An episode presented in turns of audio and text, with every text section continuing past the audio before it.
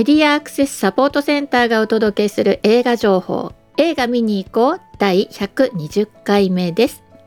この番組では全国の映画館で公開される作品の中からスマホアプリでバリアフリー音声ガイドの提供されている作品をご紹介しています。現在映画館で利用できるアプリはハロームービーと UD キャストの2つがあります。この番組では対応するアプリと対応が開始する日をご案内しています。アプリのインストール方法は日本ライトハウスの YouTube チャンネルニポーラーチャンネルでスタッフが詳しく紹介しているのでそちらでご確認ください。番組 YouTube の詳細欄にもリンクを貼っておきます。さて1週間間が空いてたんですけど先週新しく公開するというかね対応する作品がなかったってこともあるんですけど前回は映画ドラえもんのび太と空の理想郷。3月3日にね公開してたものですよね。とあとなのにちぎらくんが甘すぎるというねラブストーリー。この2作品をご紹介してたんですけれども今回は3月17日金曜日に公開で公開日からハロームービーに対応している私の幸せな結婚。という作品です。えこちらはですねえー、っと原作はあのなろう小説家になろうというね小説投稿サイトで連載がスタートしてて2019年に小説とコミックが出たものでものすごいヒットのラブストーリーです人気ラブストーリーですこれ実は私もね、えっと、コミックの方ではちらっと読んでたことがあってえー、対象かなって前もちょっとつぶやいてたと思うんですけどあの正しくは何て言うんでしょうね実際の歴史ではないのであのまあ大正時代みたいなその限定はないんですけど雰囲気としてはそんな感じ大正ロマンみたいな感じなんですよ。でえーと、なんで私がそう思ったかっていうと、まあ、私の時代だと例えばハイクラさんが通るみたいな感じかな、まあ、着物を着てね日常生活を送ってるんですよ人々が。で女性今回の、えー、登場する、えー、主人公の、まあ、相手役というかね、まあ、婚約者というか、まあ、結婚相手というかねの女性もね、え、着物で過ごしてますね。で、えー、肩や、えー、主人公の方なんですけど彼は、まあ、いわゆる、まあ、陸軍の軍隊長という役で彼の清掃っていうのは、まあ、爪襟のなんか軍服みたいなねそんな感じのイメージですよ。そんな世界観でございます。はい。でこれはまあえっ、ー、と一種のシンデレラストーリーみたいな感じのイメージです。えっ、ー、とまあ女の子の方はですね、えー、育ったお家で、えー、すごいこう不遇なというかね虐げられている女の子です。本来だったら、まあ、いい家系いい家系ででそこのうちは特殊な能力をね持ってね生まれてくるっていうことで、えー、まあ人々からもね、まあ、その能力を期待されてなんてことなんですけどその子はね持って生まれなかったというか持っていなかったということもあって家族の人たちからまあ期待外れな子みたいな感じでねそしてあの本当にシンデレラみたいなハイかぶりみたいな立ち位置でございます。で、えー、そこのご家庭がですねあのまあある種こう家柄のいいというか、まあ、みんなが憧れるようなね、えー、まあ家柄のお家に自分の娘を嫁がせて、まあ、さらに自分たちのこう地位を上げてこうみたいなね、まあ親、親が決める結婚の時代でございます。で、えー、そこのうちの娘は、えー、嫌ですと。あの彼評判悪いんでと。冷たいすごい冷徹な嫌な男だって噂ですよっていうことでね。いやそうは言ってもと。家のためにみたいなことなんだけど。いやうちにはちょうどいいハイカブリム姫がいるじゃないのみたいなね。そんな感じで、えー、まあ望まないけど、まあ、しぶしぶ行くみたいなね。でまあじゃあ来た方としてもねどうせなんか、えー、いいとこのお嬢さんが何か期待して来てんだろうみたいな感じでねちゃんと相手してくれないんですよ。まあ、そんな2人が出会ってね、えー、それからまあいろいろと深まっていくというお話でございます。ね、ここだけ聞くとねまああのベタベタなラブストーリーかなって感じなんですよ。ね初めはこうこうなんていうのかな信頼関係のなかった2人が変わっていくみたいなそういう話でしょ？知ってるよみたいな話だと思うんですけどこれがねまたなんかねいい感じの裏切りっぷりでですねこの異能、えー、この何でしょうね超能力みたいな感じなんですけどこれ彼の方もあるんですけどね。それをもってしてですね戦うんですよね。それがなんかこう戦いのシーンとか結構こう、えー、アクションじゃないんですけどまあそう派手な戦いのシーンなんかもあってねおやおやというね、まあ、いろんな楽しみ方のできる作品でございます。はい。え主演を務めてるのは snowman の目黒蓮。彼はですねもう最近のドラマ「サイレントでねもうすごいみんなが夢中になっている目黒蓮でございます。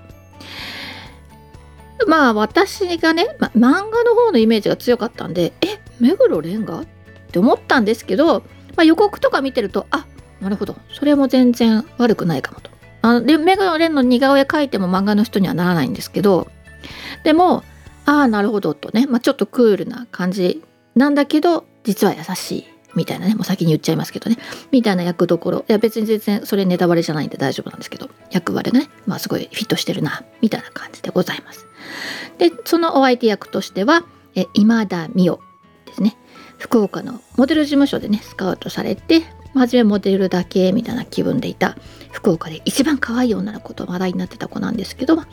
あ、かれこれ、え、デビューしてから8年目ぐらいになるんでしょうかね。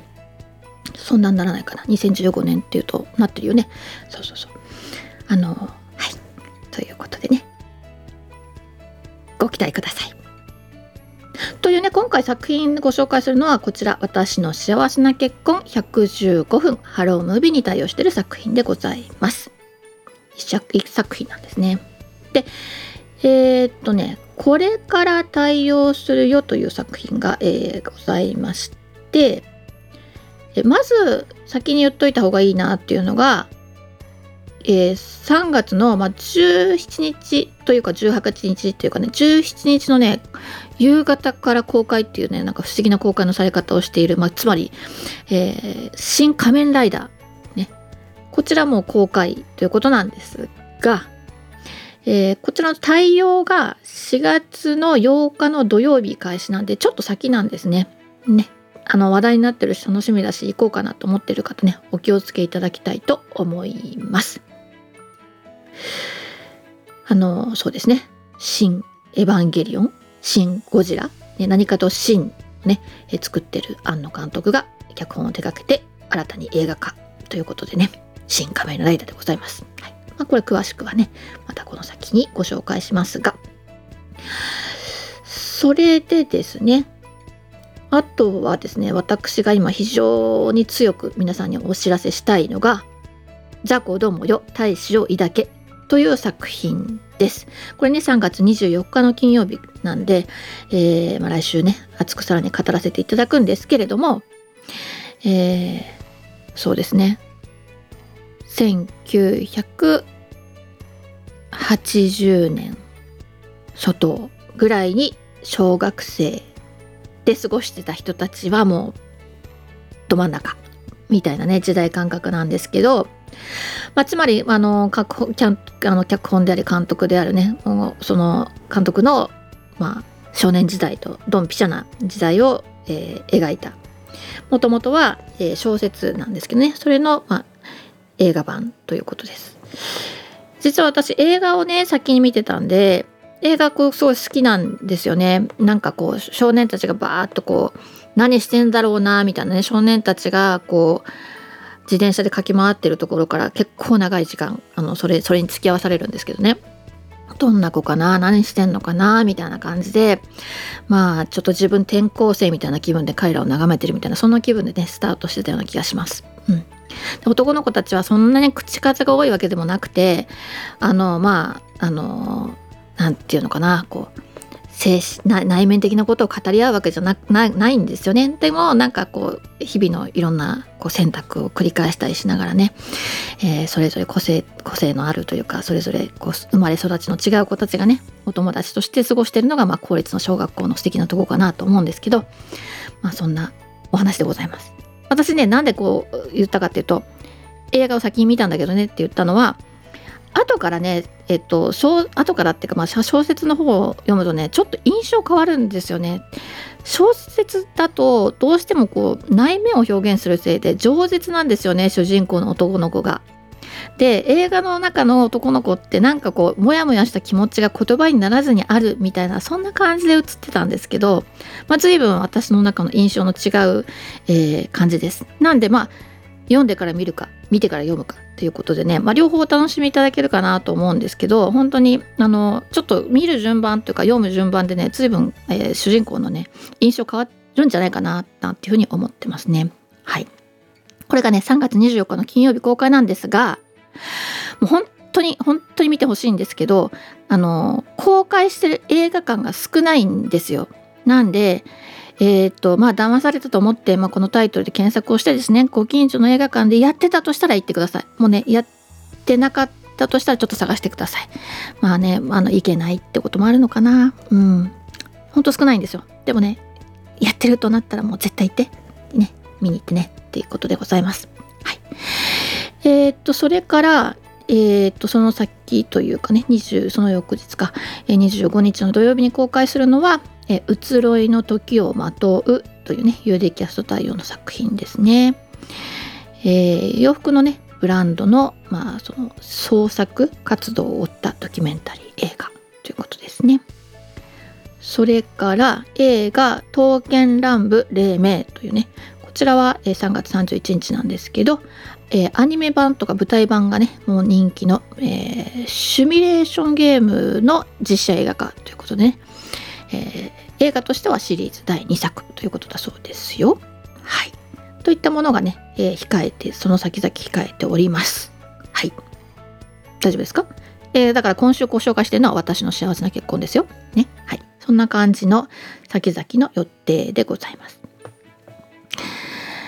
そしてね、えー、っと、まあちょっと前から私がもう年末ぐらいからね、しつこく言ってるのが、まあ、生きるですね。大川小学校あの津波裁判を戦った人たちというねドキュメンタリー作品なんですが、まあ、こちら新宿ケーズシネマで始まってその後ねシネマチップ北畑で上映されてるんですけど、まあ、ほぼ連日満席が続いておりましてね皆様のおかげでございますよ。ね、で、えーとまあ、シネマチップ北畑の場合は、えー、音声ガイドと字幕が、えー、いつもつきますよというねことはもうこれお聞きの皆様はねご存知かと思います。ね、東京田端の映画館で小さな映画館でございますけれども、えー、そこで、えー、今上映中のものがですね、えー、今日明日明日からかまあ明日からまあえっ、と